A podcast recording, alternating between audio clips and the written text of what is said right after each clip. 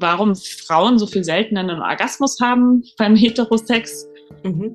Und ich finde schon auch, warum Frauen so oft so viel weniger verdienen als Männer. So, also es gibt, ich glaube ganz ehrlich, es gibt einen Zusammenhang, dass Frauen immer gesagt wird, sie sollen klein beigeben, sich zufrieden geben, ähm, froh sein für, um das, was sie haben. Und ähm, ja, das ist, das ist ein Riesenproblem. Und gleichzeitig, wenn Frauen dann mehr fordern, dann werden sie irgendwie als zickig wahrgenommen mhm. oder als schwierig. Und das, das sind so Themen, die betreffen uns irgendwie alle. Und wir haben immer das Gefühl, das ist, das ist alles nur unser individuelles Problem. Genau wie mit der Verhütung. Es ist halt so dieses, mhm. äh, nehme ich jetzt die Pille oder nicht? Äh, vertraue ich dem Typen so sehr, dass er ein Kondom richtig benutzt oder nicht? Herzlich willkommen zu Personality Talks, deinem Podcast für ein freies und inspiriertes Leben voller Persönlichkeit. Ich bin Simone Lopez Sanchez, Chefredakteurin von Personality Mag, Yogalehrerin und psychodynamischer Coach. Ich treffe hier Menschen, die mich interessieren und die mir mehr über ihren Beruf, ihre Leidenschaft und ihre Passion verraten und die mich ein bisschen mitnehmen in ihr Leben und ihre Denkweise. Zusammen mit meiner Freundin Sabine habe ich Personality Mac gegründet, ein Online-Magazin rund um Persönlichkeitsentwicklung, Yoga, Self-Care, Coaching, Empowerment und Wellbeing. Personality Talks ist der Podcast zu unserem Magazin, in dem ich spannende Persönlichkeiten und Expertinnen zum Gespräch treffe. Immer mit der Idee, dass ihr Menschen besser kennenlernt und von ihren Wegen und persönlichen Erfahrungen lernt. Hallo und herzlich willkommen zu einer neuen Folge Personality Talks. Wir sind zurück aus der Sommerpause und ich freue mich riesig. Ich habe es ein bisschen vermisst und vor allem freue ich mich auf meinen heutigen Gast, Theresa Lachner. Theresa ist Journalistin, Speakerin und Gründerin des größten deutschsprachigen Sexblogs Lustprinzip und sie ist systemische Sexualberaterin. Sie hat ein Doppelstudium in Literatur- und Kommunikationswissenschaften, hat als Filmkritikerin, Reisejournalistin und Texterin gearbeitet und fünf Jahre lang als Digitalnomadin in 36 Ländern gelebt. Sie hat geschrieben für Business Punk, Cosmopolitan, Glamour, die Zeit, Spiegel Online, Myself und viele mehr. Und im Jahr 2019 ist ihr autobiografisches Buch Lustprinzip erschienen und seit 2020 gibt es den gleichnamigen Sex-Podcast. Ich habe mich absolut in ihr Buch, in ihre Art zu schreiben, äh, verknallt und habe mich deshalb auch wahnsinnig auf dieses Gespräch gefreut. Und wir reden natürlich über Sexualität. Wie geht das mit einem sexuell erfüllten Leben? Was macht eine systemische Sexualberaterin? Was hat sie eigentlich alles ausprobiert in ihren Zwanzigern und würde sie das heute nochmal tun? Was beschäftigt Menschen und Frauen rund um die Sexualität am meisten? Was beschäftigt sie selber noch? Und wie fühlt es sich an, dieses Buch, was sie vor vier Jahren geschrieben hat, heute wieder in die Hand zu nehmen? Herzlich willkommen im Podcast Personality Talks, Theresa Lachner. Hallo Theresa. Hallo, danke für die Einladung. Sehr, sehr, sehr gerne. Ich freue mich sehr, dass du da bist und freue mich sehr auf das Gespräch mit dir.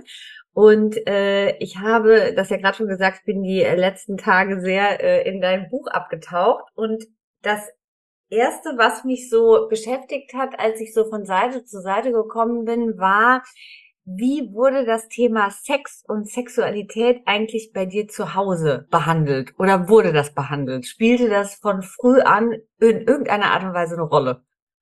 Ich glaube, es wurde einfach so behandelt wie andere Themen auch. Also es war ein sehr normales Thema. Und ich glaube, das ist auch irgendwie was, was man jetzt in meiner Arbeit merkt, dass es nie so ein, oh, wir müssen jetzt mal hier ein Problemgespräch führen oder jetzt kommt der Aufklärungstalk oder irgendwie sowas, sondern es ist halt ein Thema von ganz vielen anderen auch und es ist ein Thema, mit dem jeder von uns irgendwie in irgendeiner Form konfrontiert ist. Also keiner von uns wäre da, wenn unsere Eltern nicht irgendwann mal Sex gehabt hätten. Und ähm, also ich glaube, jeder hat dieses, also hat irgendeine einen Bezug zu Sex und den als ganz normales Bedürfnis auch zu behandeln, genauso wie Essen und Schlafen normale Bedürfnisse sind. Ich glaube, das, ähm, ja, so habe ich das irgendwie mitbekommen. Und also bei uns war auch Nacktheit irgendwie nie was Komisches im Haus und so weiter. Und man konnte darüber irgendwie normal reden oder ja, also das. Und deswegen habe ich das auch erst später gemerkt, dass es bei anderen Leuten nicht so ist und dass da noch Aufklärungsbedarf besteht. Das war ganz spannend, ja.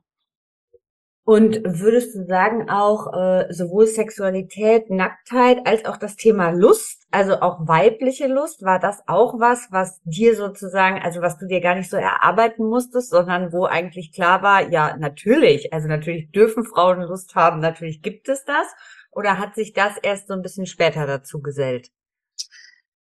Ich glaube, meine Arbeit wird ja oft so gesehen, so, ja, du schreibst über weibliche Lust und ich sehe das selber auch gar nicht so. Ich denke, ich schreibe über Lust und ich bin eine Frau, deswegen gehe ich halt viel von mir aus und dann ist das wohl weibliche Lust. Aber ähm, ja, ich habe das dann natürlich auch erst irgendwie so in, in der Retrospektive gesehen. Ich meine, ich bin jetzt 36 und ähm, bin natürlich genauso wie viele andere auch aufgewachsen so in diesen 90er, Nuller Jahren. So, wir haben sehr viel so Pornografie mitbekommen. In meiner Jugend wurde immer noch viel diskutiert, ob jetzt Britney Spears noch Jungfrau ist oder nicht, so, ne? Also, ich glaube, was wir so popkulturell da so gefüttert bekommen haben, da ging es nicht so viel darum, dass Frauen wirklich sexuelle Wesen sein sollten. Wir sollten immer wahnsinnig sexy aussehen. Das ist natürlich immer wichtig. Also ganz äh, tief hängende Jeans und diese ganzen Dinge. Aber ähm, ja, dann kam das eigentlich erst so richtig mit Sex in the City. Ich glaube, da haben viele von uns das erste Mal mhm. wirklich Vibrator auch gesehen. Und ich glaube, ab da war das dann für mich was Normales. Und ich habe auch in meinem Podcast mit äh, Candice Bushnell, der Autorin von Sex in the City, gesprochen. Und weil ich so sehr damit aufgewachsen bin, habe ich sie gefragt, was war eigentlich so revolutionär an Sex in the City, als das rausgekommen ist. Und sie meinte, es gab davor keine Serie über Single-Frauen, die ein gutes Leben haben. Es ging immer nur darum, dass sie heiraten sollen. Und ich glaube schon, dass das mir geholfen hat beim Aufwachsen und natürlich auch wahrscheinlich diese Berufsidee überhaupt erst gegeben hat, dass man so mhm. romantisch auf seinem Laptop sitzt und Sexkolumnen schreibt und damit dann sich ein Apartment äh, in Manhattan leisten kann, was nicht ganz so ist in der Realität. Ja. Aber ja, und ich glaube, deswegen war es dann schlussendlich eine verwirrende Zeit für äh, die weibliche Lust, um damit aufzuwachsen. Ähm, aber es war, es war, wurde schon thematisiert, dass es es gibt. So, ne? Mhm. Und auch okay ist und wichtig ist, dass man einen Orgasmus bekommt und so weiter und so fort. Also ich glaube, das wurde schon eher kommuniziert, aber gleichzeitig gab es natürlich auch noch immer dieses zehn Tricks, um einem Mann zu gefallen. So geht der perfekte Blowjob. Ich glaube, wir alle haben das irgendwie mitbekommen in dieser Pipeline von Bravo Girl über Allegra bis Joy und Brigitte und wie sie alle heißen. Und ähm, das war mir immer sehr wichtig in meiner Arbeit, das nicht so zu machen. Also ich glaube, es geht schon Lust kann auch durchaus was Egoistisches sein. Also gerade wenn man eine Frau ist, darf es das auch mal. Und ähm, ja, mir war es immer wichtiger, darüber zu schreiben, wie man sich selbst gefällt, als jemand anderem. Wie hast du das gelernt, dir selbst zu gefallen? Ich glaube, es ist ein Prozess, ist auch ein ongoing Prozess. Also ich finde, wenn wir so über Selbstliebe und Heilung und diese ganzen Dinge sprechen, dann geht es immer so, als gäbe es diesen abgeschlossenen Punkt. Und ich glaube, jede Beziehung hat ihre Höhen und Tiefen und mal gefällt man sich besser und mal schlechter, manchmal sogar in einem selben Monat, ganz unterschiedlich, je nachdem, wo man in seinem Zyklus gerade steht.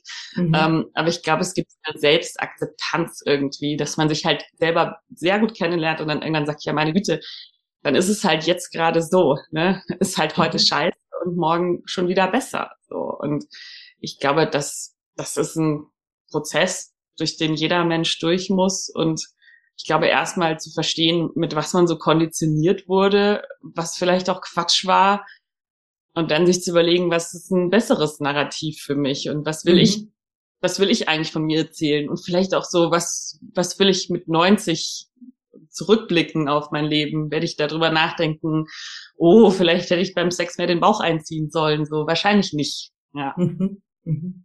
Ähm, als ich das Buch angefangen habe, äh, also wir müssen, äh, wir müssen heute auch über das Buch reden, äh, und zwar an mehreren Stellen. Aber als ich das Buch angefangen habe, Lustprinzip, habe ich ähm, erst etwas ein bisschen was anderes erwartet, weil ich dachte, es geht viel schneller um Sex, um Sexualität, um das, was sozusagen dann ein bisschen später folgt.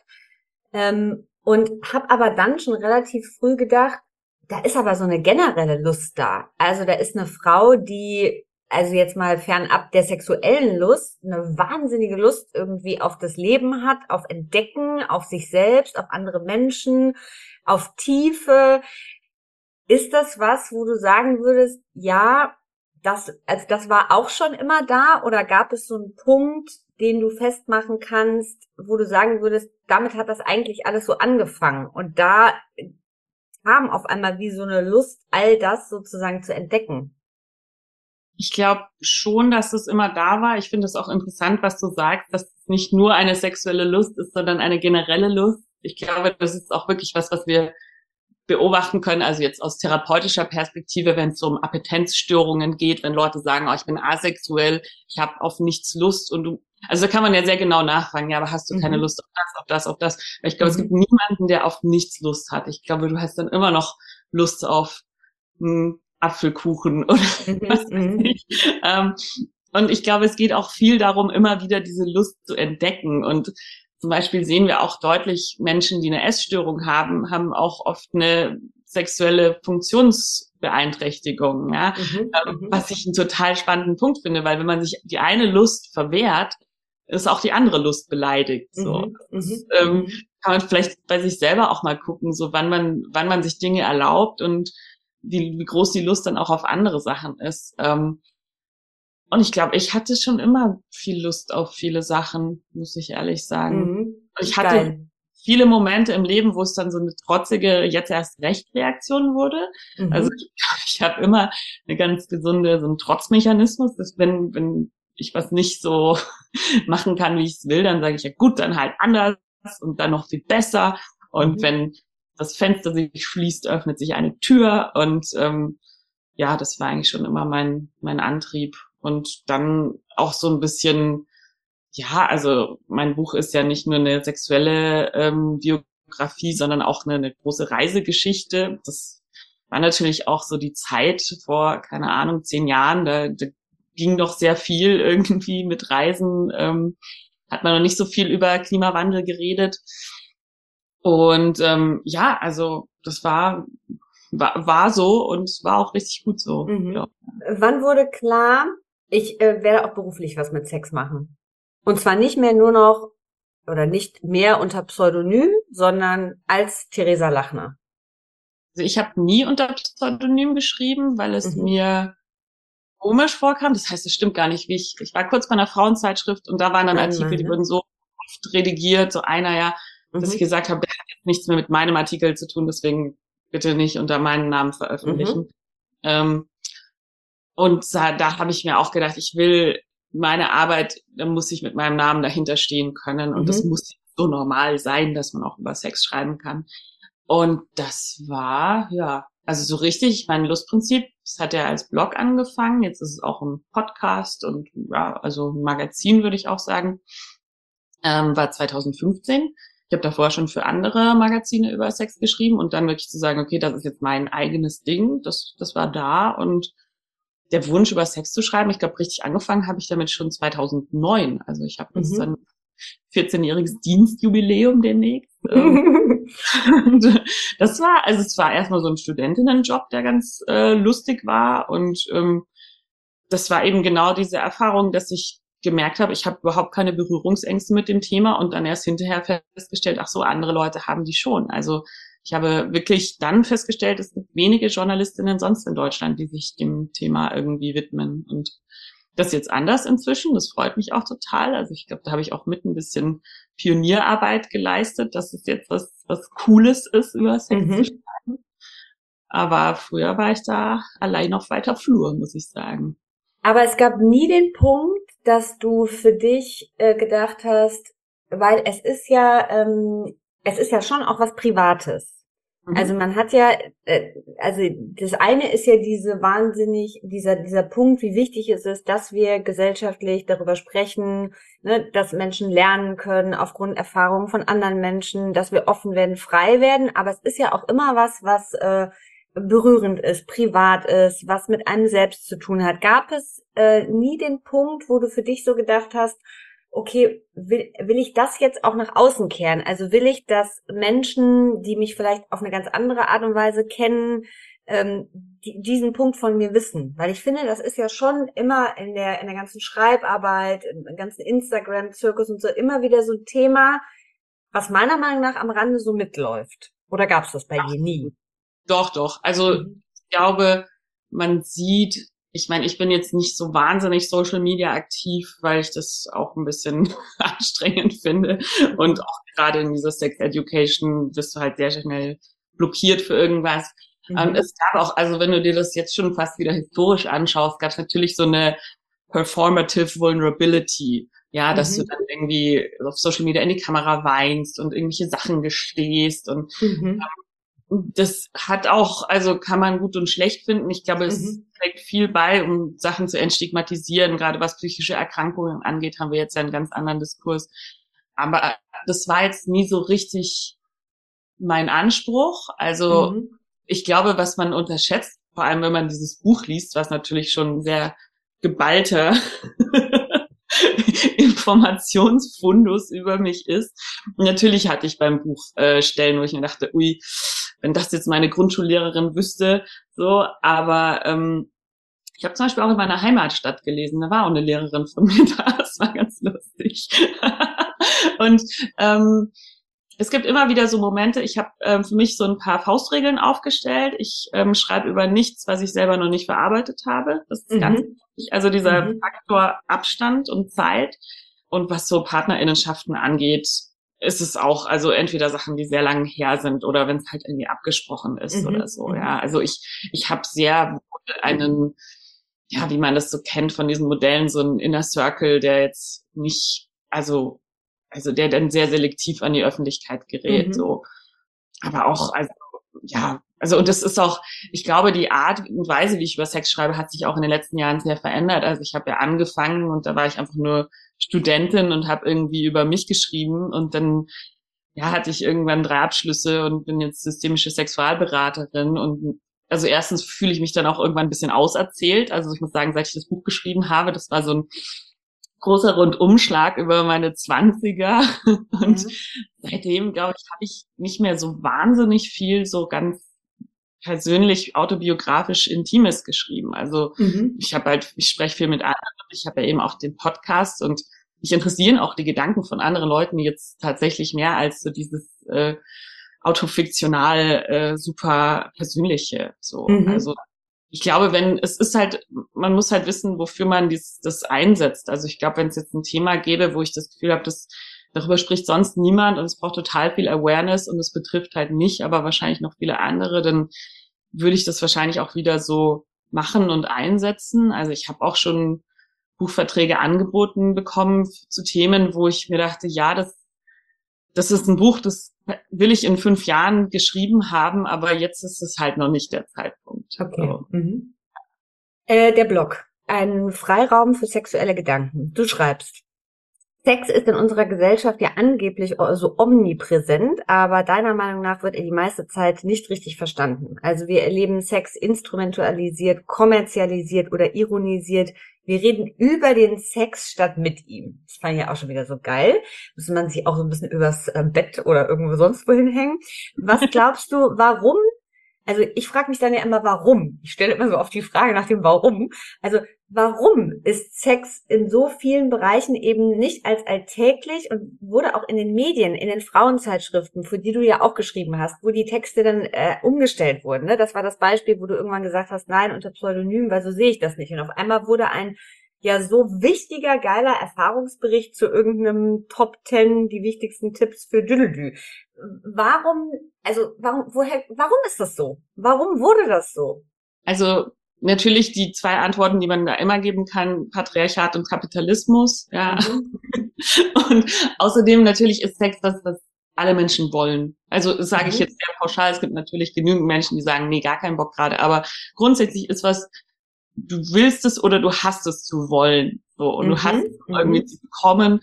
Und der Sex, den du hast, der muss dann auch krass genug sein, damit er irgendwo mhm. mithalten kann. Ja, das ist ja mhm. irgendwie so das, was uns irgendwie so vermittelt wird und das ist natürlich ein Grund, warum wir mehr konsumieren sollen. So, ja, also ich meine, es gibt ja kaum einen Softdrink, der ohne nackte Haut beworben wird oder so. Ja, kennen wir alle diese Anzeigen oder irgendwelche Klempner-Autos, wo dann eine nackte Frau sich drauf räkeln muss. So, ja, also es ist, es ist sehr präsent, ähm, aber es ist auch sehr kalt irgendwie. Mhm. Und ich glaube, auch viele Menschen, wir kennen alle diesen Begriff des Oversexed and Underfucked. Und ich glaube, sehr viele Menschen erleben das, dass die so zugeballert werden mit diesen Bildern, ähm, sie dann schon sagen, ja, da mache ich nicht mit und darauf habe ich keine Lust. So, ne? Mhm. Und ähm, ja, also ich glaube, es geht schon darum, immer wieder so einen krassen Need zu kreieren und ähm, ja, also funktioniert halt mal mehr, mal weniger gut, so, ja. Mhm. Und ja, es ist, es ist sehr schwierig und ich würde auch nicht unbedingt sagen, dass es nur besser geworden ist. Also ich sehe,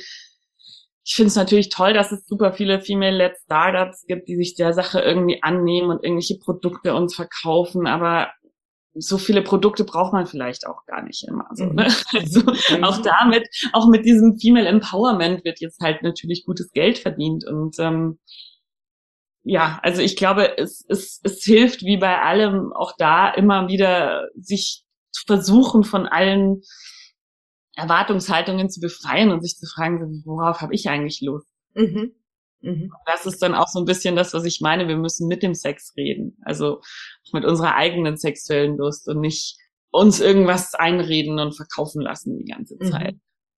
Was würdest du sagen, äh, und ich glaube, du hast äh, aufgrund dieser ganzen Arbeit des Blogs, des Podcasts, ähm, diesen ganzen Engagements ein gutes Gefühl dafür, was beschäftigt die Menschen rund um Sexualität am meisten? Kannst du das runterbrechen auf so ein, zwei oder drei Dinge, die immer wieder so aufpoppen? Bin ich normal? Ähm, ist so, mhm, mh. glaube ich, die, die Quintessenz von allem so. Ja. Ähm, bin ich normal, weil ich zu viel Sex, zu wenig Sex, diesen besonderen Sex, gar keinen Sex. Äh, ja. Das, das ist so ein bisschen das vereinende Element. Oder so dieses, hast du schon mal davon gehört, dass das und das, also ist für eine Freundin, Frage für eine mhm. Freundin. Yeah. Mhm. ähm, und ich glaube, jetzt natürlich verändern sich die Diskurse ein bisschen. Ich habe neulich mal überlegt, ganz spannend, ähm, so bei einem Thema, zum Beispiel Sexting, ja. Ich glaube, mhm. wie ich angefangen habe, über Sex zu schreiben, da ging es so, was ist eigentlich Sexting? So, also klar, da hatte man gerade so Handys, die man so aufklappen kann und dann fing das an. Ähm, dann irgendwie gab's so, ja, was sind die wichtigsten Regeln beim Sexting? Was ist safer Sexting? Wie kann ich sicher mhm. gehen, dass meine Bilder irgendwie nicht missbräuchlich verwendet werden? Und ähm, dann natürlich Corona. Ähm, wie können wir auf Distanz äh, sexten, äh, ohne uns zu sehen, weil wir dürfen ja alle nicht raus. Ähm, das war auch ein heißes Thema. Dann kamen irgendwann so Sextoys dazu, die man auch auf die Distanz benutzen und vom Partner steuern lassen kann. Und neulich habe ich ein Interview gegeben. Ah, aber Moment, also der Moment. Partner, also man ist, jeder ist an anderen, also an verschiedenen Orten und der Partner steuert das Sexwerkzeug, was bei mir zu Hause liegt. Ja, das geht. Ah. Okay. Wie heißt das? Ähm, Fällt auch unter Sexting? Ja, also das ist, würde ich sagen, erweitertes Sexting. Also es gab mal ja. für den tollen Begriff der Teledildonik. Ich finde, das klingt so geil. Nicht schlecht. Ja, also das gibt's. Ähm, und jetzt, neulich habe ich ein Interview gegeben und ich finde, das passt so einen schönen Bogen über Sexualmoral heute ähm, zum Thema, wenn Menschen sich einfach nur sexten, ohne sich zu kennen und dann auch nicht treffen und danach im Sexting sofort gegenseitig blockieren. So, ah, das ist mhm. angeblich ein Phänomen, wozu ich von einer großen Zeitung befragt wurde. Und ich finde das so spannend. Also es ist so ein, ein spezielles Thema und wie sich das jetzt irgendwie in den letzten 14 mhm. Jahren so, ähm, so verändert hat. Und ich glaube, so gibt es ganz viele Themen, die also die, die Grundthemen sind immer dieselben und die Frage ist schon immer, bin ich normal? Mhm dann haben wir so verschiedene gesellschaftliche Einflüsse. Also wir sehen zum Beispiel, was sich durch MeToo verändert hat. Wir sehen, was sich durch Tinder verändert hat, was sich mhm. durch Porno-Streaming-Webseiten verändert hat. Also das, das sind, würde ich mal so sagen, die, die drei Haupteinflüsse, die wir so, ja, jetzt in den letzten 10, 15 Jahren so mitbekommen haben und auf die mhm. wir alle irgendwie reagieren oder auch nicht. Also, aber es ist, es man kommt nicht drum rum. Also selbst wenn du nicht auf Tinder bist, kennst du ganz viele andere Leute, die auf Tinder sind, so, ne? Und mhm. wenn du datest, ähm, daten die anderen auch auf Tinder. Und ähm, ja, das sind so ein paar Sachen, die, glaube ich, einen großen Einfluss haben. Äh, bevor wir darüber sprechen, was du in dem äh, aus dem Buch erzählst, also die Dinge, die du äh, ausprobiert hast, äh, weil da will ich natürlich ein bisschen was zu wissen. Ähm, was beschäftigt dich aktuell Sex? Weil wenn man dieses, also man schaut durch deinen Blog, man hört den Podcast, man hat vielleicht das Buch gelesen und da habe ich mich so, gef also für mich sind da Dinge dabei, für mich sind da viele Dinge dabei, wo ich denke, oh, okay, interessant, oh krass, kann man machen, okay, okay. Hm, hm. Also ich habe da so, ne, ich habe da augenöffnende Momente und denke, okay, schreibe ich mir auf, das muss ich nochmal nachlesen, das ist ja spannend. Also womit kann man dich praktisch noch hinterm Ofen hervorlocken, wenn man das so sagen würde? Oder was ist was, wo du sagst aktuell, okay, also das ist eigentlich ein Bereich, den, den habe ich für mich noch nicht erschlossen oder das wäre total spannend. Gibt's das noch? Also jetzt so an konkreten Praktiken, wo ich sagen muss, ich äh, will einmal in meinem Leben XYZ, ähm, wüsste ich Also ich war schon recht gründlich und ja. ich bin auch gerade sehr, sehr glücklich monogam, muss ich sagen. Also, also in diesem zufriedenen Modus ist, dann, dann hat man jetzt auch gar nicht so den, den Explorationsgeist so krass. Ähm, ich glaube, die Themen, die mich ähm, beschäftigen, privat und auch beruflich, sind eher politische Themen. So, mhm. also ich hatte eine Podcast-Folge zum Thema Verhütungsgerechtigkeit zum Beispiel, wo man wirklich sieht, okay, den Frauen, ähm, den weißen Frauen in, in Deutschland wird irgendwie eingeredet, du musst dich jetzt bis 35 sofort fortgepflanzt haben, sonst schrumpeln deine Eizellen weg und du, ja, ne, wir kennen alle dieses, mhm. dieses Gespräch. Also, wir werden wahnsinnig unter Druck gesetzt und ähm, Menschen in Afrika wird gesagt, du musst dir jetzt ähm, das ähm, Hormonimplantat, was in Deutschland überhaupt nicht zugelassen ist wegen der schrecklichen Nebenwirkungen, das sollst mhm. du dir setzen, weil auf keinen Fall dürfte hier noch mehr Kinder bekommen. Also das ist einfach massiv rassistisch und die ganze Geschichte von hormoneller Verhütung ist massiv rassistisch und genauso diese Frage, ähm, wer darf äh, seine Eizellen einfrieren, wer darf mhm. äh, welche Pro Prozedere bezahlt, ähm, wo darf man das auch wieder nicht und warum darf man das nicht, was mit Eizellenspende, also da wird's dann wirklich so sehr, sehr medizinethisch schon mhm, fast. Mhm. Und das sind schon so die Themen da, ähm, also die, die sind einfach so spannend und auch einfach wirklich auch da so oft zu sehen, ah, Kapitalismus und Patriarchat. Also und ich glaube, sehr vieles, auch zum Beispiel so, ich habe neulich eine Podcast-Folge mit Sarah Lisa Vollm gemacht, da ging es um Orgasmus. Also warum Frauen so viel seltener einen Orgasmus haben beim Heterosex. Mhm. Und ich finde schon auch, warum Frauen so oft so viel weniger verdienen als Männer. So, also es gibt, ich glaube ganz ehrlich, es gibt einen Zusammenhang, dass Frauen immer gesagt wird, sie sollen klein beigeben, sich zufrieden geben, ähm, froh sein für, um das, was sie haben. Und ähm, ja, das ist, das ist ein Riesenproblem. Und gleichzeitig, wenn Frauen dann mehr fordern, dann werden sie irgendwie als zickig wahrgenommen mhm. oder als schwierig. Und das, das sind so Themen, die betreffen uns irgendwie alle. Und wir haben immer das Gefühl, das ist, das ist alles nur unser individuelles Problem. Genau wie mit der Verhütung. Es ist halt so dieses, mhm. äh, nehme ich jetzt die Pille oder nicht? Äh, vertraue ich dem Typen so sehr, dass er ein Kondom richtig benutzt oder nicht? So, mhm. man denkt, es ist jetzt mein persönliches Problem, aber es betrifft einfach alle Menschen und vor allem alle Frauen. Und ähm, das, das überhaupt erst zu verstehen, ist einerseits entlastend und andererseits kann es einen aber auch sehr schnell sehr wütend machen, würde ich sagen. Ja. ja, ja. Aber Wut ist ja auch ein super, also ist ja was Gutes, ne? Würde ich mal so sagen. Ja. Die Stelle gibt's ja auch im Buch. Ne? Mhm. Äh, oder sie waren, ich habe sie da gelesen, ne? Also den Zusammenhang, das hat mich auch, äh, da habe ich auch äh, fett markiert. Also diesen Zusammenhang zwischen dem äh, Orgasmus und dem weniger Verdienen, das ist schon schon eine elementare Stelle, finde ich auch in dem Buch. Ähm, wenn man jetzt, weil das Ding ist ja, ähm, ja nicht das Ding ist ja, also man liest, wenn man dieses Buch jetzt liest, als jemand, der vielleicht noch keinen Orgasmus erlebt hat, als jemand, der bisher vielleicht noch gar nicht gelernt hat zu sagen, das mag ich, das mag ich nicht, vielleicht mal hier oben nach rechts oder unten nach links, ähm, und jemand, der irgendwie, ja, in diesem Thema noch sogar vielleicht keinen Step weitergekommen ist. Und ich glaube zum Beispiel, ich wäre auch nicht wirklich einen Step weitergekommen, wenn ich nicht lange äh, Psychotherapie gemacht hätte, die mich da auf so ein paar äh, Ansätze gebracht hat. Ähm, was würdest du dann sagen, wie geht das mit dem sexuell erfüllten Leben? Also wie kommt man in diesen, äh, in diesen Explorationsbereich rein? Also wie können Frauen überhaupt anfangen, sich dann, wenn sie das, ich sag mal, so, so ganz äh, ich will nicht sagen unbefleckt, so ein blödes Wort, aber so gar, so gar nicht explodiert in dem Bereich, aber anfangen und merken, verrückt, da ist eine Frau, ja, die ist gereist, die hat Orgasmen, die hat mehrere, also die hat Sachen ausprobiert, also das packt mich, ja, das will ich ja auch. Wo ist der Anfang?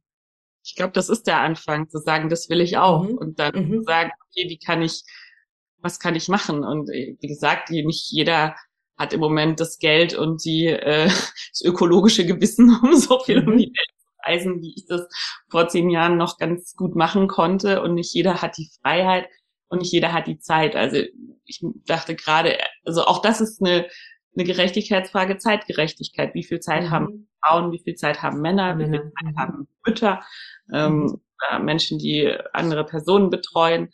Ähm, mhm.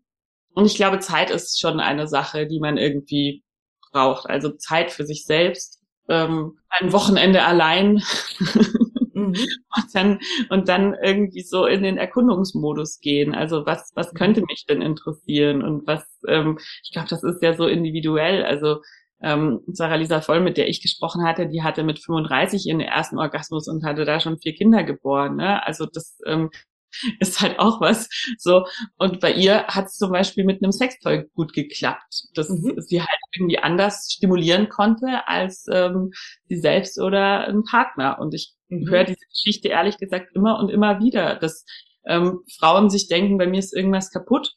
Und dann haben sie einmal irgendwie das richtige Toy gefunden und schwupps mhm. ist es dann doch ganz einfach. Also ich glaube auch wirklich wichtig zu wissen, auch das ist ja was, uns wird so oft irgendwie eingeredet, oh, der weibliche Körper, dieses mysteriöse Wesen irgendwie, ne? Hast du alles so kompliziert da und freut schon irgendwelche Orgasmen in kindlich und reif unterteilt und diese ganzen problematischen Konzepte, die wir alle im Kopf haben. Ähm, und das stimmt einfach nicht. Also jeder Mensch ist irgendwie orgasmusfähig auf eine oder andere Art und ich glaube, das, das lohnt sich halt wirklich da, da dran zu bleiben und da äh, auf die Suche zu gehen und mhm. ähm, ich glaube auch, ja, so wie in allen anderen Themen auch, so wenn es, so wie ich es bisher nicht gemacht hat, nicht geklappt hat, dann muss ich jetzt mal was, was Neues ausprobieren. Und ähm, mhm. also ich bin starke Befürworterin von, von Sextoys, weil ich glaube, also es gibt natürlich auch diese Gegenmeinung, ja, dann konditioniert man sich auf diesen einen bestimmten Move und ja, das muss ja nicht sein. Also wir, man mhm. kann auch verschiedene Toys verwenden, man kann auch wechseln zwischen Heu und Hand und vielleicht Zunge oder Penis oder anderen Körperteilen, die einem gut gefallen, aber hm, man, man lernt dadurch irgendwie Emotionen, also so, so Gefühle, die, die einem halt keine Hand oder keinen Partner irgendwie vermitteln kann. Und mhm. ich glaube, das, das ist halt sehr super hilfreich. Also auch zu wissen, so ein Toy ersetzt äh, meinen Partner nicht, aber es kann ein Add-on sein. Also und dann gibt's natürlich auch Webseiten, die wirklich äh, auf die weibliche Lust aufgerichtet sind. Und ähm, ja, also da einfach mal gucken, was einem halt gefällt, glaube mhm. ich. Ist total gut.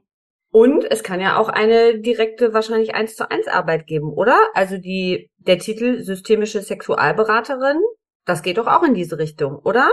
Also was macht, ne? Ja, genau. Was macht man da eigentlich? Also erstmal, ähm, vorweg, die Klamotten bleiben an in der Beratung. Also bei mir äh, ist wirklich mehr so mit Reden. Mhm. Ähm, es gibt auch, auch, Menschen, die sind Sexological Bodyworker zum Beispiel oder das aus diesem Tantra-Bereich, das ähm, auch wirklich mit mit Handarbeit äh, mhm. am eigenen Körper in den Sitzungen verfahren wird. Ich äh, persönlich spreche lieber mit den Leuten mhm. und ähm, auch da, also ich bin ja dann zu Hause auch nicht mit dabei, so, ne? Also deswegen yeah. Ähm, geht es schon darum, man kann natürlich alles irgendwie auf dem Schaubild sich mal zusammen angucken oder mhm. auf so einer Plüschvulva oder sowas. Und yeah. aber es ist, also ganz oft sind es einfach auch anatomische Basics. Also mhm. zum Beispiel, um bei diesem Orgasmus-Thema zu bleiben, viele Frauen ist einfach die, die Klitoris so weit vom Vaginaleingang entfernt, dass die halt nicht mitgerieben wird bei der Penetration durch einen Mann. Mhm. Das also ich glaube, ein gutes Drittel aller Frauen kommt eh nicht bei der Penetration zum Orgasmus. So, also und allein das zu wissen befreit ja schon sehr, oder? Ich wollte gerade sagen, das war so dieses, also das war zum Beispiel etwas, was ich nicht wusste und als ich es dann wusste, dachte ich, ach so, okay, ja gut, das ist und da habe ich, ich glaube, mit diesem, genau mit diesem Satz oder mit diesem Wissen habe ich auch irgendwie so verstanden, okay, es hat auch sehr, sehr viel mit äh, Selbstermächtigung, aber auch mit Wissen zu tun. Ja. Also äh, sowohl über den eigenen Körper, äh, als auch den Körper des anderen, aber vor allem auch, äh, also was gibt's denn da überhaupt für Bereiche und wa was passiert überhaupt? Auch dieses, ne, das hast du ja auch im Buch, äh, das Gefühl sozusagen, äh, vielleicht auf Toilette zu müssen, was aber theoretisch gar nicht sein kann. Also all diese Sachen, da ist ja schon sehr, sehr viel Wissen dahinter. Ja. Und auch, was ich auch so spannend fand, ähm, da bin ich irgendwie, glaube äh, durch dein Buch auch nochmal drauf gekommen, dieses, dass wir die Erwartung haben, dass ähm, dass durch die Penetration und dass auch der Mann, der ja vielleicht selber, also ich finde immer, die Männer ja auch so wahnsinnig viele Themen haben und in so vielen Themen ja schon auch so ein bisschen äh, noch ein bisschen mehr Arbeit brauchen als wir Frauen. Ich will das jetzt positiv ausdrücken, dass man dann erwartet, dass der Mann das sozusagen lösen soll. Das war für ja. mich auch nochmal so ein, wo ich so hängen geblieben bin irgendwie. Ja, absolut. Also Männer haben jetzt wie du sagst, auch ihre Themen und vielleicht auch nicht immer so ein gutes Umfeld, wo sie die gut besprechen können mhm. oder auch überhaupt das Gefühl, sie, dür sie dürfen ein Thema haben und sie dürfen darüber sprechen. Mhm. Und ja, natürlich, warum sollte man seinen Orgasmus jemandem überlassen, der überhaupt nicht die Anatomie so richtig versteht? Also es, mhm. es geht mhm. natürlich immer darum, dass man auch erstmal selber versteht, wo, wo muss ich eigentlich hinfühlen, dass es sich gut anfühlt. Mhm. Und ähm, deswegen ist also predige ich das wirklich religiös, dass man das für sich selber rausfindet. Oder mhm. wenn man halt da nicht weiterkommt, dann kann man natürlich auch in eine Sexualberatung gehen. Also zum Beispiel, was ich auch sehr gerne mache, ist einfach Tollberatung. So mhm. Einfach erklären, okay, das gibt's für Sextoys so. Das könnte dir gefallen, wenn du das magst. so. Mhm. Und da, da irgendwie zusammen zu gucken oder ja. auch, auch viel einfach zu entlernen. Also viele von diesen Mythen. Also wie viele Frauen denken, oh, ich komme beim Sex mit meinem Freund nicht zum Orgasmus, bin ich kaputt. So, nein, bist mhm. du nicht. Du hast mhm. vielleicht nur auch andere anatomische Gegebenheiten. So, ja. Mhm. Also, und das, ähm, das ist schon super spannend. Und auch einfach wirklich zu wissen, so, es ist nicht immer das fürchterliche Trauma, sondern manchmal sind es ganz einfache Kniffe. Manchmal ist es einfach mhm. ein Kissen unterm Popo dass man einen anderen Penetrationswinkel hat. Mhm. So. Und das hat ja wieder total viel, finde ich, mit deshalb, und das schaffst du ja in diesem Buch, äh, in deinem Buch, aber auch auf dem Blog, finde ich, sehr, sehr perfekt, dass, ähm, äh, dass dieses Gefühl, äh, ich lerne da etwas von jemand anderem. Also ich lerne, es ist vielleicht ein kleiner Kniff, äh, ein, ein, Wissen, ein Wissen, das ich noch nicht hatte, ein Kissen oder eine andere Position, was auch immer. Also dieses, äh, da wurde für mich auch nochmal klar, es ist genau dasselbe, wenn ich mir jetzt eine Stunde äh, bei dir buche, als wenn ich vielleicht mir äh, psychologisch etwas erklären lasse. Und ich finde dieses, also das ist für mich nochmal so auch klar geworden, wie wichtig das ist, dass man es, ähm, dass es raus eben aus diesem äh, diesem Schmuddel-Image kommt, ne? sondern dass es um, um Wissen und Praktizierbarkeit eben auch geht.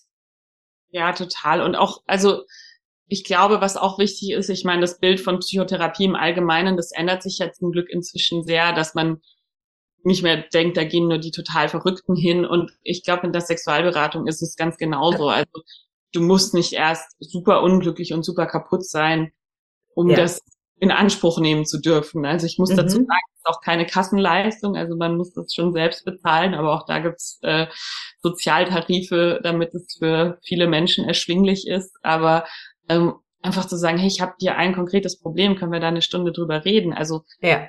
meine Beratungen sind meistens jetzt ziemlich kurz, also eine bis drei mhm. Sitzungen und nicht irgendwie zehn bis zwanzig. So, also mhm. es ist schon recht fokussiert und knackig und ja, natürlich spielen da auch psychologische Komponenten mit rein. Also mhm. und, und auch da ist es halt super spannend, zusammen zu, zu erkunden, so woran woran könnte das liegen und was, mhm. was da mit rein. Und manchmal sind mhm. es auch, also du musst so viele Faktoren mit ausschließen. So ist es die Art, wie du verhütest, die dich stresst, ist es, ja, dein mhm. Bezug zu deinem Körper, zu deinem Partner, so gibt's andere Themen. Also es sind so viele Faktoren, die man da irgendwie zusammen abchecken kann und die man vielleicht davor gar nicht so richtig auf dem Schirm mhm. hat. Also, und dafür ist das, glaube ich, also ich sehe es eher so als so eine Abkürzung. Also ich glaube, man kann sich auch selbst sehr viel erlesen und es gibt auch tolle Bücher dazu, aber mhm. es ist, also ich gehe auch also zur Supervision und von außen eine neutrale Stimme, die da mit drauf guckt und sagt, hm, hast du schon mal darüber nachgedacht? Und wenn sich dann was Neues eröffnet, dann hat es sich ja schon gelohnt, finde ich. Ja, absolut. Ähm, die das Thema Ausprobieren äh, oder ich habe diesen Frageblock für mich so mit diesem Ausprobieren ähm, äh, als Headline darüber gesetzt. Ähm, Bondage, Sexparty, Orgasmic Meditation.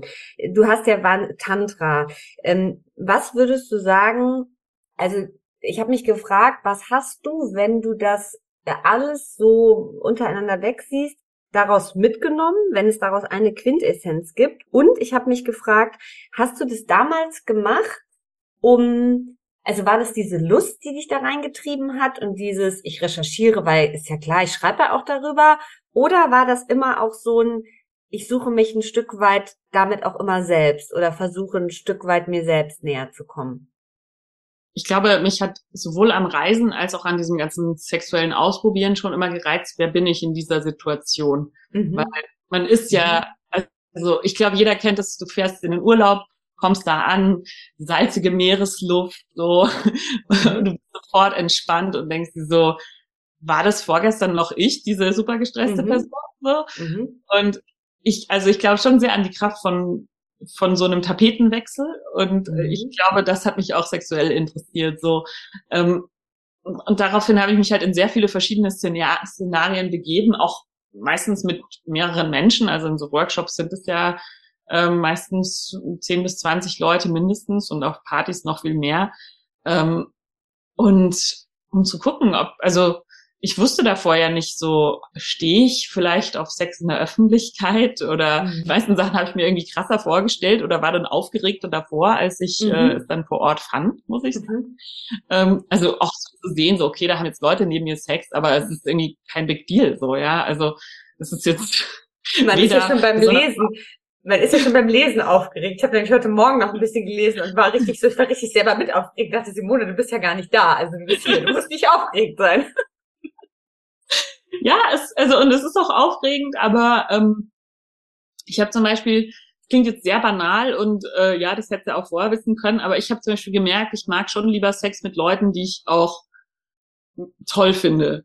So. Ja, ja, ja, ja. Das ist aber, ja, ich finde, es ist gar nicht so banal, ähm, weil dieser Punkt auch, also dieses Thema mit der äh, Orgasmic Meditation, was ich natürlich auch super spannend finde aus diesem ganzen Meditations- und Yoga-Background raus, auch, aber dieses, ähm, diese Stelle auch, also sich von jemandem befriedigen zu lassen, den man eigentlich selber so null anziehen findet. Das ist ja, ja. was, was du sozusagen für dich damit erforscht hast und danach eigentlich sagen konntest, so, check, nee, will ich auch eigentlich gar nicht mehr. Und es sind ja oft so diese Sachen, also dass man was, finde ich, ausprobiert auch, jetzt auch mal im beruflichen oder ganz allgemeinen Sinne, wo man eigentlich weiß, nee, aber trotzdem muss man es nochmal ausprobieren, damit man danach so ein so ein Check machen kann. Das fand ich ganz spannend, das auch nochmal so in diesem, äh, im sexuellen Umfeld eigentlich für sich nochmal auszuchecken. Deshalb finde ich es mhm. gar nicht so banal. Mhm. Ja, also ich finde oft kann man sich ja fragen, so ja, könnte das Gegenteil auch wahr sein? Und mhm. ähm, also und für mich, für mich war es, glaube ich, schon wichtig. Ich hatte, glaube ich, mit sehr, sehr unterschiedlichen Menschen Sex. Mhm. So ganz unterschiedliche Körperformen, Alter, Geschlecht, so. Und das war total interessant, also zu, zu ja, wissen, wie das ist. Und mhm. ich glaube, mein, ich habe trotzdem so einen, einen, einen Typ Mensch, so, aber das, mhm. das heißt ja nicht, dass irgendwas anderes nicht auch interessant und bereichernd sein kann. So. Und ich glaube, das, ja, also ich, ich möchte wenig von dem, was ich ausprobiert habe, missen, so. Ähm, aber es hat auch sowas so ein bisschen so, ja, ist auch okay jetzt. Mhm. Ja, aber man hat ja wirklich, also wenn man das liest, hat man also ne, äh, sowohl diese äh, Orgasmic Meditation Geschichte, aber auch das mit der Sexparty, ne? Also das ist ja so, das, das liest man ja und da denkt man sich ja, Okay, ja, das ist schon, ist schon ein bisschen abgefahren. Das ist auch geil, dass man das einfach mal gemacht hat, ne? Also dieses, du beschreibst, man kommt da in die Räume rein und was, also das ist ja schon, also da sitzt man ja so dann als Mutti so zu Hause und denkt sich, Mensch, da ist einiges los. Also was war das, also war auch das eher so ein, ich suche, ich, ich gucke immer, was mit mir selber passiert? Oder war das auch so ein, naja, ich bin jetzt in der Zeit, da muss man eben auch los und man macht verrückte Dinge? Also die Sexparty, wir haben, ich habe mit zwei Freundinnen, die auch so eine Retreat-Plattform hatten damals, habe ich eine Sexparty geschmissen. Ähm, und es war deren Idee sogar, also weil die hatten davor, die hatten auch yeah. so Yoga und Wein und also so ein bisschen yeah. Retreats irgendwie. Yeah.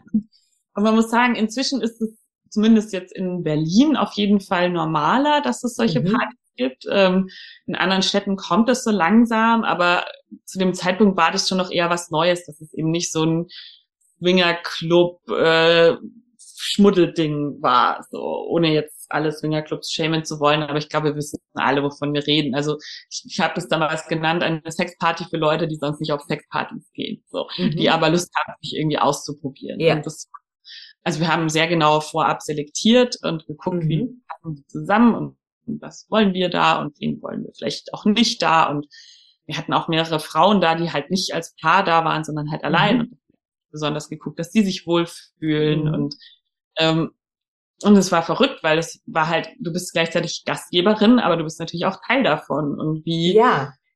wie ist das? so. und, ähm, und ja, ich bin total froh, dass ich das gemacht habe, weil es war mhm. auch ähm, Nachhinein würde ich sagen, die schönste Sexparty, auf der ich selbst je war, weil es war was sehr Vertrautes und coole Leute und ähm, ja, es war einfach, ähm, es war spannend. So. Mhm. Ja. Und da, das braucht ja, finde ich, das braucht ja schon Mut. Also es braucht ja, finde ich, schon auch Mut zu sagen, ich gehe zu einer Sexparty, aber es braucht ja nochmal eine andere Portion Mut. Okay, ich veranstalte gemeinsam mit anderen eine Sexparty. Ist da, also ist auch das was, wo du sagen würdest, genau wie dieses Lustthema, worüber wir gesprochen haben, was bei dir so, das ist automatisch gegeben? Oder waren da schon auch Dinge so, okay, ich muss noch mal kurz drüber nachdenken, ja, nein, vielleicht, ach, einfach machen? Also. Ich glaube, damals war es schon einfach machen. Also ich glaube, mhm. ich, ich wüsste, also jetzt würde ich es, glaube ich, nicht mehr einfach so machen, weil ich mhm. halt mit anderen Menschen in Kontakt bin, die sowas veranstalten und auch einfach sehe, was da schieflaufen kann. Und mhm. ähm, mhm. Also ich glaube, und damals war ich auch noch nicht in der Ausbildung und so. Und also allein von meiner Position her, in der ich jetzt beruflich tätig bin, würde ich jetzt, glaube ich, nicht mehr so einen Raum eröffnen, so, ah ja, kommt, kommt zu einer yeah. Party. so, yeah. alles Sex.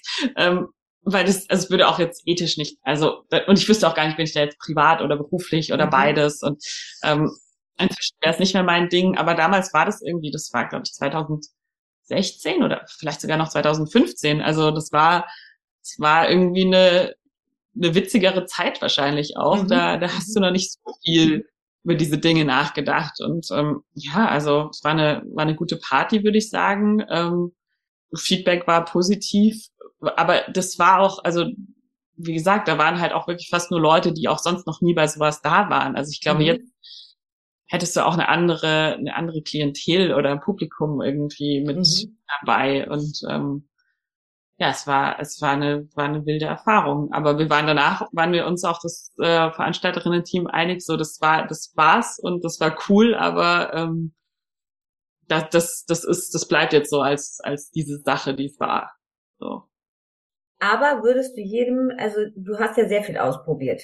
Und mhm. hast dich aber, ja, und das finde ich auch ganz spannend, jetzt in deiner weiteren Arbeit, dann als systemische Sexualberaterin, konzentrierst du dich ja aufs Gespräch, auf Sprechen. Du hättest ja zum Beispiel auch sagen können, ne, nach diesen Sachen, die du ausprobiert hast, ich werde jetzt Sexparty-Veranstalterin oder ich mache irgendwie so einen Tantra-Schuppen oder so auf. Das ist ja eine bewusste Entscheidung auch. Warum? Weil ich finde, also ich sehe diesen ganzen Healing-Markt, den es so gibt, sehr, sehr kritisch. Ähm, mhm. Ich finde Persönlichkeitsentwicklung und so weiter und so fort natürlich auch gut. Ich habe auch viel Therapieerfahrung, ich habe sehr viele Workshops gemacht und ich habe überall irgendwas mitnehmen können, aber mhm. ich möchte nicht unbedingt Teil von so einer so einer Maschinerie irgendwie sein, so.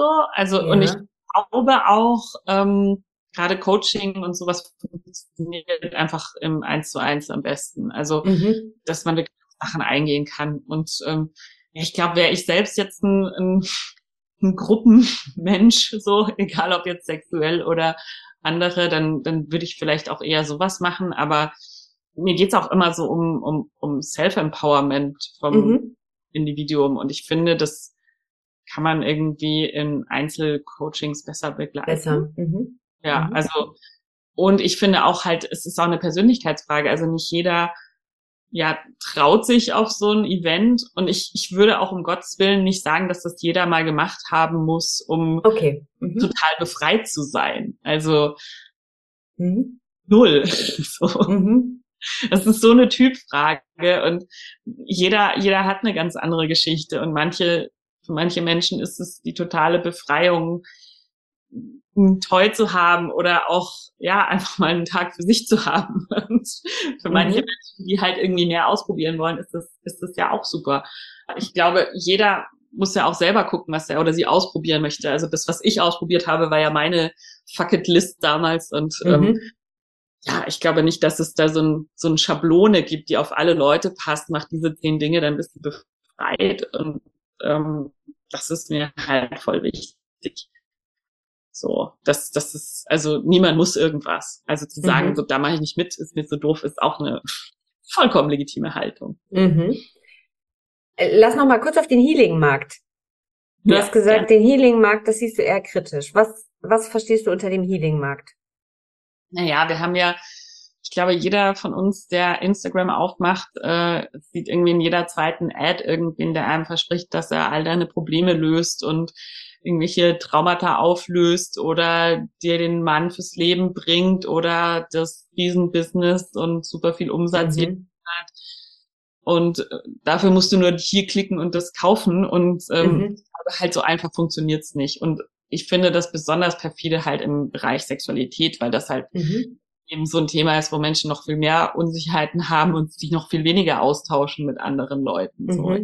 Also ähm, und da, ich habe auch ein Interview geführt mit einer Sektenforscherin, die eben äh, erforscht hat, was es so im Bereich Tantra für Missbrauch gibt, aber auch in allen anderen Sekten. Also mhm sexueller Missbrauch ist, findet in jeder Sekte statt. So, e-, egal wie dir gesagt wird, du musst ganz viel Sex haben, du darfst gar keinen Sex haben. So, ähm, es ist einfach immer problematisch und ich, also ja, deswegen versuche ich meine Arbeit da halt extrem abzugrenzen und auch deswegen ist es natürlich wesentlich leichter, nicht irgendwie hands-on an einem fremden Körper zu arbeiten, weil du weißt, ja. auch ich höre so viele Begriffe rumgeworfen, sowas wie traumasensibel zum Beispiel. So, ja, natürlich, jeder hält sich irgendwie für traumasensibel oder jeder hält sich auch für traumatisiert. Das ist ja das nächste so, ja. Also mhm. vor zwei Jahren waren auf Instagram alle Narzissten, dann hatten alle Trauma, jetzt haben alle ADHS. So, man. Ja, ja.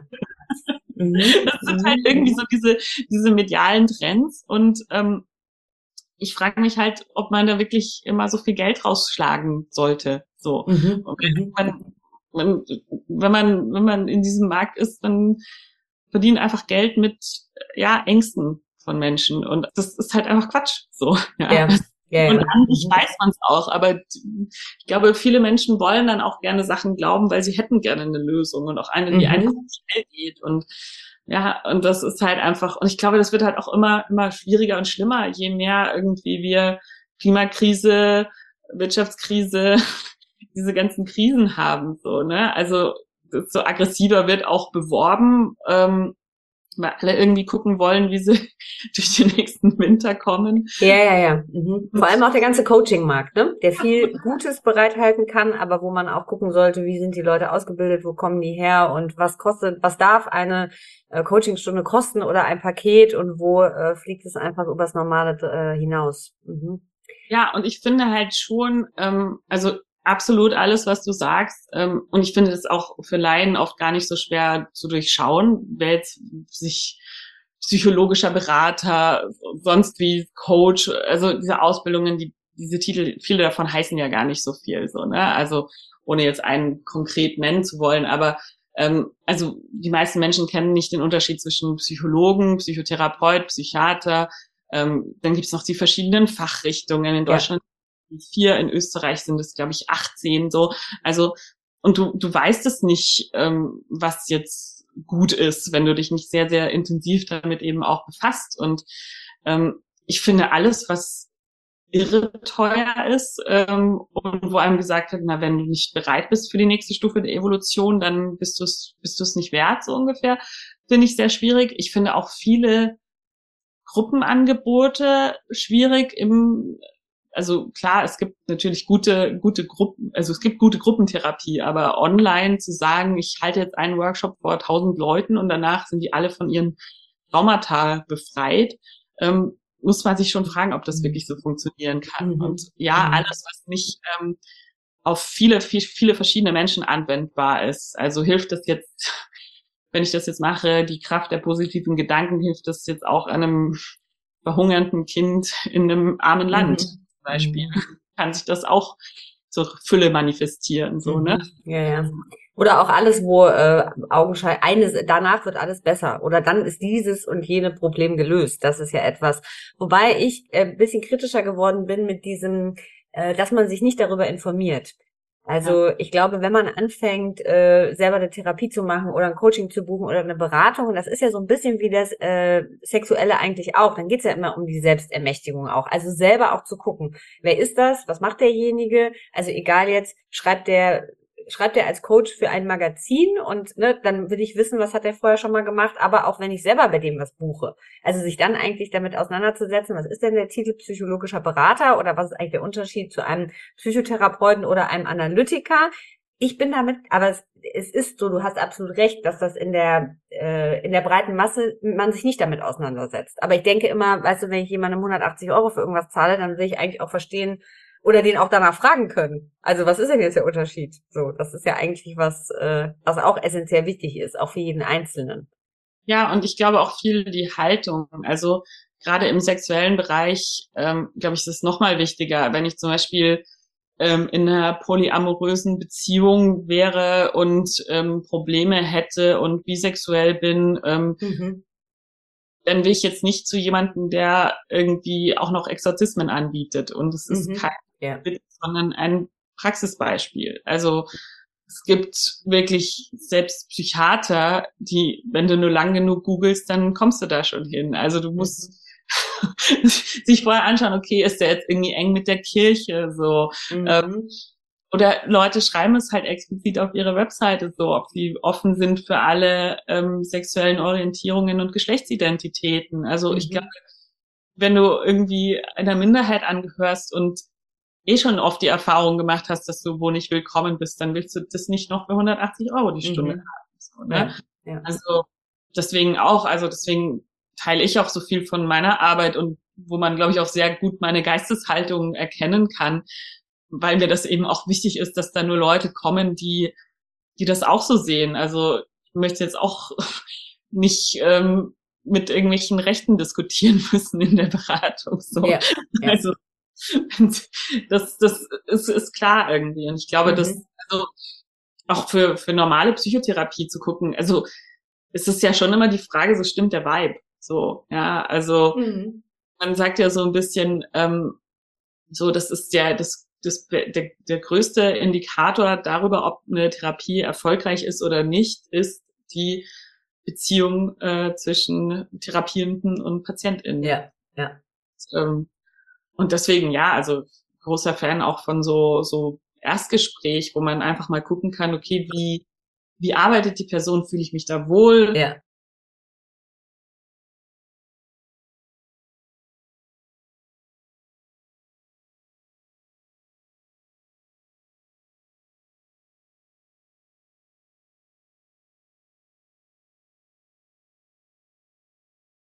Total, diese Freiheit, aber auch nach dem Erstgespräch, auch wenn man nach den ersten 10 oder 15 Stunden feststellt, geht nicht weiter oder funktioniert nicht. Also ist so ein bisschen vielleicht wie mit den Männern auch. Also ich hatte eine Beziehung mit Männern bisher, aber auch bei den Psychotherapeuten hat auch nicht die, die erste gestimmt und bei den Männern auch nicht. Also das, da muss man ja auch erstmal so ein bisschen ne, gucken, wo passt das.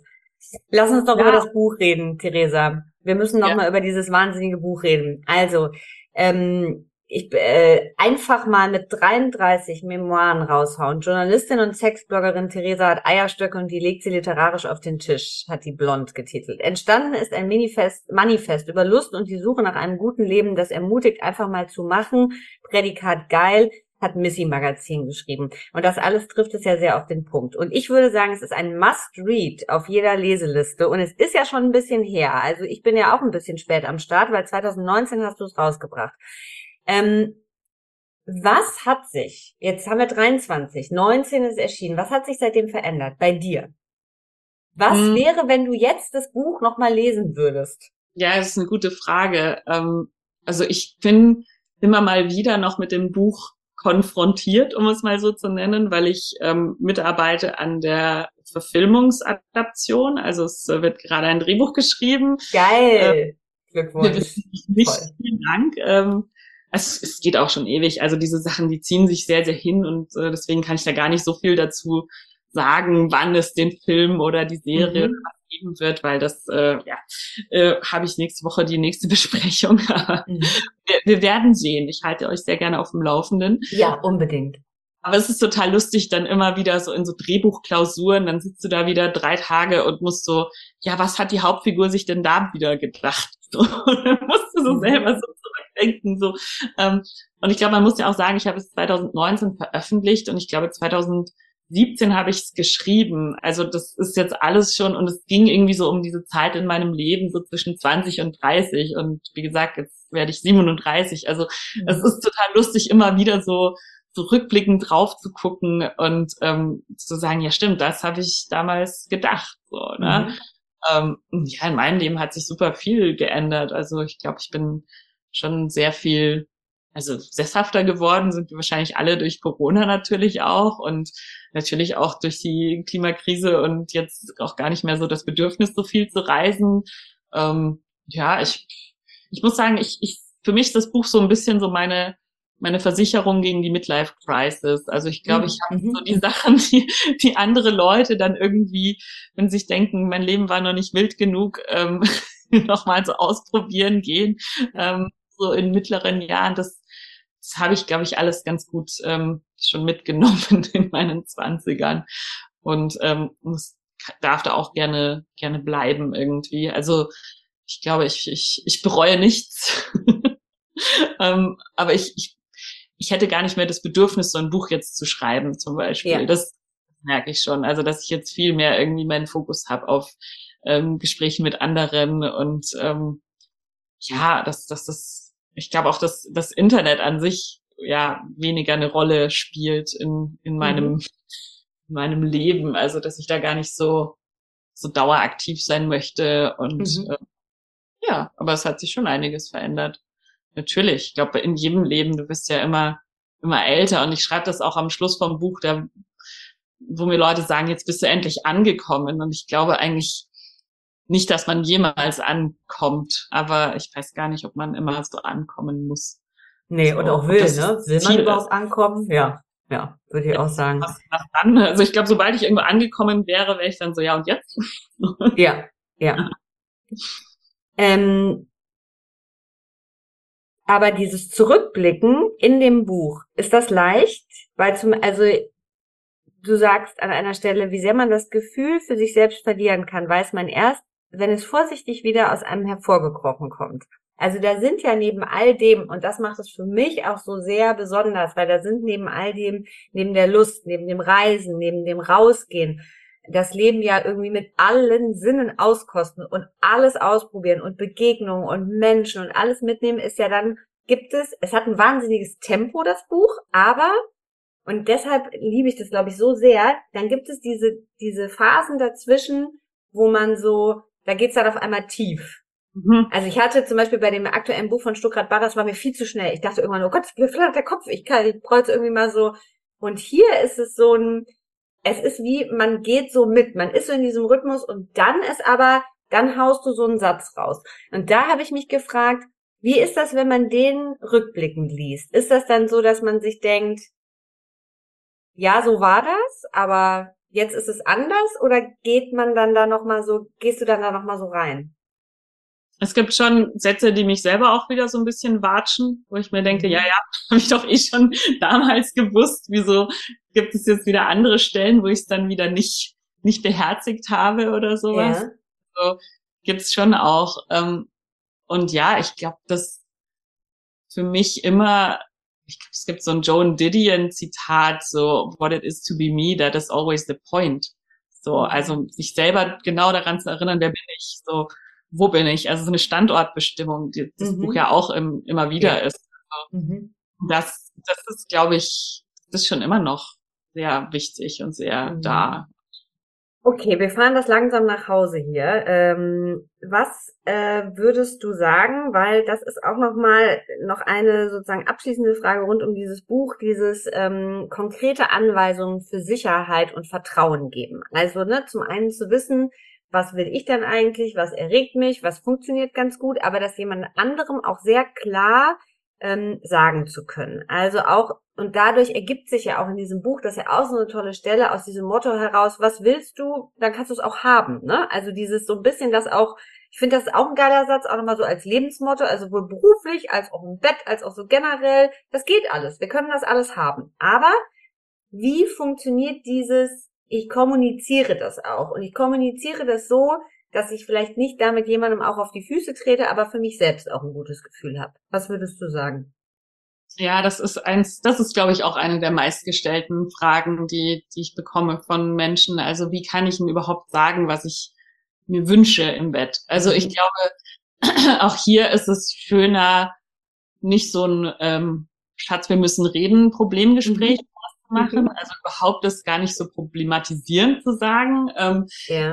Eher für, für hinloben als für wegschimpfen auf jeden Fall. Mhm. Ganz mhm. wichtig. Ähm, und ich glaube, ja, also es ist eine Frage vom richtigen Setting. Also mhm. natürlich Momente währenddessen, wenn man in dem Moment was anderes möchte, kann man es vielleicht auch nonverbal machen. Man kann die Hand ein bisschen verschieben, man kann mhm sagen, ja genau, und jetzt weiter so oder mhm. ähm, sowas machen.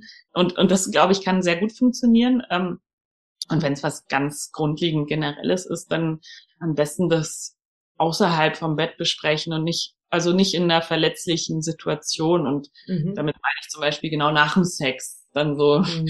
Feedback-Schleife, wenn man vielleicht gerade auch hormonell so durcheinander ist, dass man das gar nicht so gut mhm.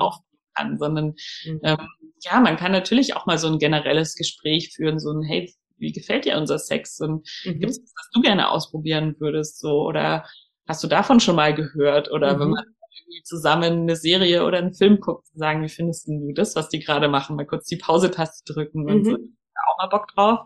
Ähm, also das einfach irgendwie nett und spielerisch zu sagen, außer es ist halt wirklich was Grundlegendes. Also es gibt natürlich ja. Sachen, irgendwie um Grenzen oder Gesundheit oder auch so Themen wie Verhütung geht, also wo, mhm. wo halt klare Worte braucht, also die auf jeden Fall benutzen, so, ne? Mhm.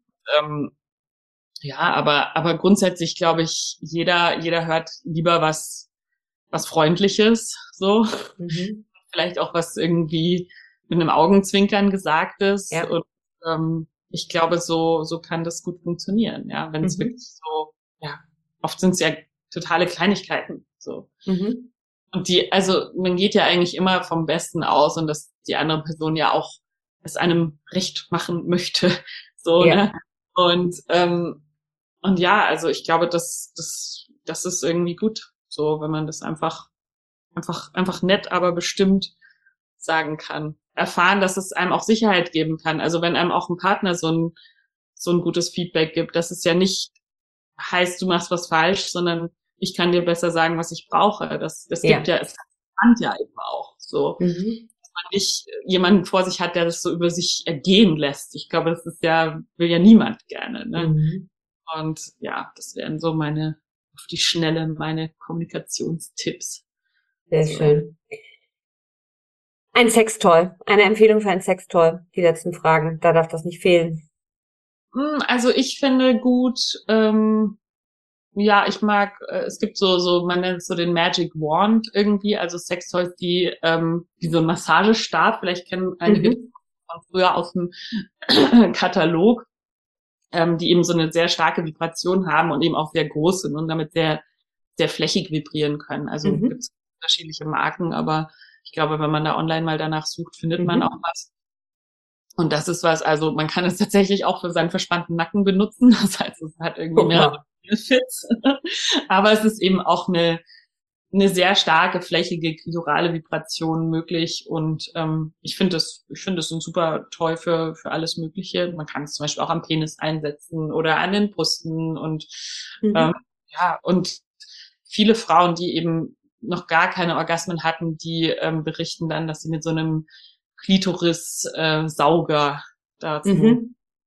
Kommen. Also habt ihr bestimmt auch alle schon mal irgendwo gehört oder gesehen. Also das ähm, gibt ja auch von unterschiedlichen Herstellern inzwischen und das äh, ja höre ich immer öfter, dass, dass so ein Teil da wirklich sehr gute Dienste leistet, mhm. weil es eben sehr, sehr punktuell. Also das, dieser Magic Wand ist sehr sehr großflächig und das ist eben so sehr, der saugt wirklich dann halt so eine kleine runde Öffnung und saugt da wirklich die, die Klitoris an und das soll so ein Gefühl von so einem starken, ja, Kunilingus irgendwie äh, imitieren und also mhm. so ein Bauchgefühl eben einfach. Und das, ja, höre ich immer wieder, dass das sehr, sehr hilfreich ist. Mhm. Was würdest du sagen, wovon haben wir zu viel? Äh, Internet. Mhm. mhm. Also ich glaube, ähm, diese sehr, sehr verkürzte Aufmerksamkeitsspanne auf, äh, keine Ahnung, 19 Sekunden oder so, wo man dann in so einem Video gesagt bekommt, mache auf keinen Fall diesen Fehler ähm, und davon dann irgendwie 500 pro Tag und man also weiß gar nicht mehr, wie man sich fühlen soll. Mhm. Also so ja diese diese schnelle Lifehack-Kultur ähm, und ja damit verbunden zu wenig irgendwie richtige Gespräche so mhm.